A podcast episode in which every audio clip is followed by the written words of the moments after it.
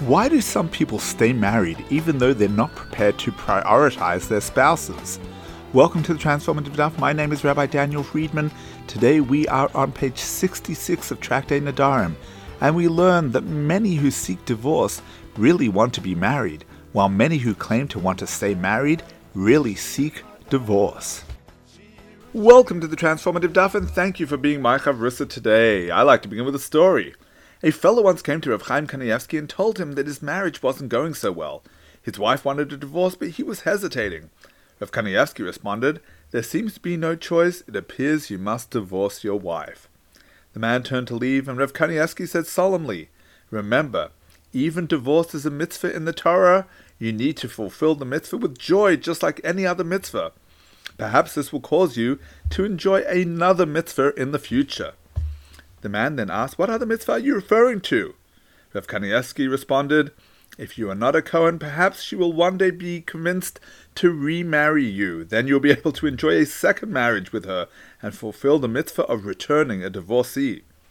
The man then replied, If that's the case, then perhaps I will try to stay with her now. Rav Kanievsky replied, Indeed. He blessed the man that he should find success and let him take his leave. Today's daf discusses a man who has vowed that his wife may not derive any benefit from him. In order to annul the vow, the Beis Din asks him how he feels about earning a reputation as someone who easily gets divorced, not to mention the ramifications for his family members. While he didn't actually ask for a divorce, the Beis Din is telling him that his vow has left him no choice but to get divorced. Hopefully, that realization will put some sense into him. Let's look at the Gemara.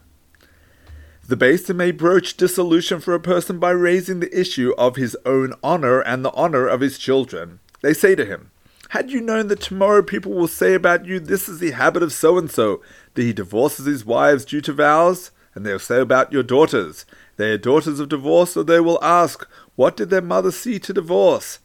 And if the man who vowed said, Had I known it was so, I would not have vowed, it is dissolved. Explains the Ran one who makes his wife swear off deriving benefit from him, from him to the extent that he is forced to divorce her, we open up with his personal honor and the honor of his children, and we are not concerned that he may lie due to shame. Let's analyze the Gemara. For a marriage to work, both the husband and the wife have to want to make it work. If either party is not interested in staying in the marriage, then it won't be successful, and no amount of counseling will change that outcome. When that happens, the one who wants to stay married often cannot understand why his spouse wants out. I've met with several couples in this situation over my years in the rabbinate, and paradoxically, after deep discussions with the couple, it becomes clear that the one who wants to end the marriage really wants it to continue, and the one who wants it to continue really wants it to end. What do I mean? People who get married don't want to get divorced. Getting divorced means your marriage failed, and nobody wants to fail at anything in life. And so some people will insist on staying married even when either or both are suffering in the marriage. That's the story of the person in our Gemara. He's not doing anything to make the marriage work. He's vowed to do nothing to make his wife happy, and yet he doesn't realize that there's no point continuing in such a marriage.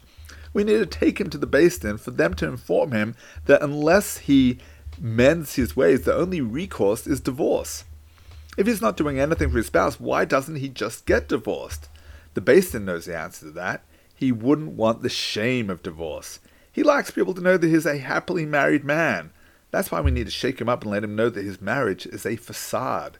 He might think that he wants to be married, but his actions suggest otherwise. Unless he's prepared to do the right thing, he has no right to stay in the marriage. Contrast his attitude with that of his wife. She would love to be married, but she realizes that things aren't working out as she had hoped. Wisely, she'd rather halt the pain and suffering and refresh her life. So, in fact, while she's claiming she wants out, the truth is she really wants to stay married. It's her husband who says he wants to be married, but whose actions are saying, I don't really want to be married, I'm not prepared to do what it takes. That's why the Beis Din first addresses the man's own honor. This fellow is not really married. He's presenting a show of marriage to the world for his personal honor. But personal honor is the antithesis of marriage. It's not about your honor. Marriage is about honoring your spouse. Our sages teach that one must forever honor one's wife more than one honors oneself. That means doing what she likes to do, going where she likes to go, and buying what she likes to buy. as long as it's within your means. It doesn't mean that you can't take care of your own needs and wants, but you must honor her more than yourself. Rather, it means seeing to the needs that she has and then taking care of your own. Divorce is a terrible thing. Our sages tell us that when a couple gets divorced, the holy altar in the temple sheds tears. Sadly, however, when the marriage is about your own honor, it's doomed to fail. When you got married, you signed on to a lifetime of service to your spouse.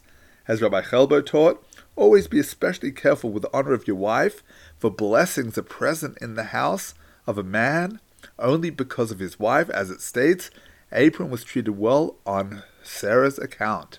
If you feel honored to be married to your spouse, it's time to take that honor and invest everything you have into it so that it feels like you have the most honored, loved, and cherished spouse in the world.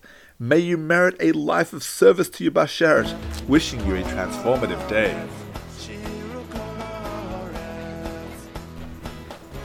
Thank you for tuning into the Transformative Daf podcast with Rabbi Daniel Friedman. Whether you've been doing Daf Yomi for years or you're not quite ready to commit but want to be part of the Daf Yomi global movement, there's something in the Transformative Daf for everyone. It's about joining the conversation, it's about talking over the Daf with your family, your friends, your colleagues. It means never being short of a discussion starter or a meaningful Dvar Torah. Every page of the Gemara, every word, every letter contains the secrets of the universe to achieving a life of simcha and purpose. Transform your life today.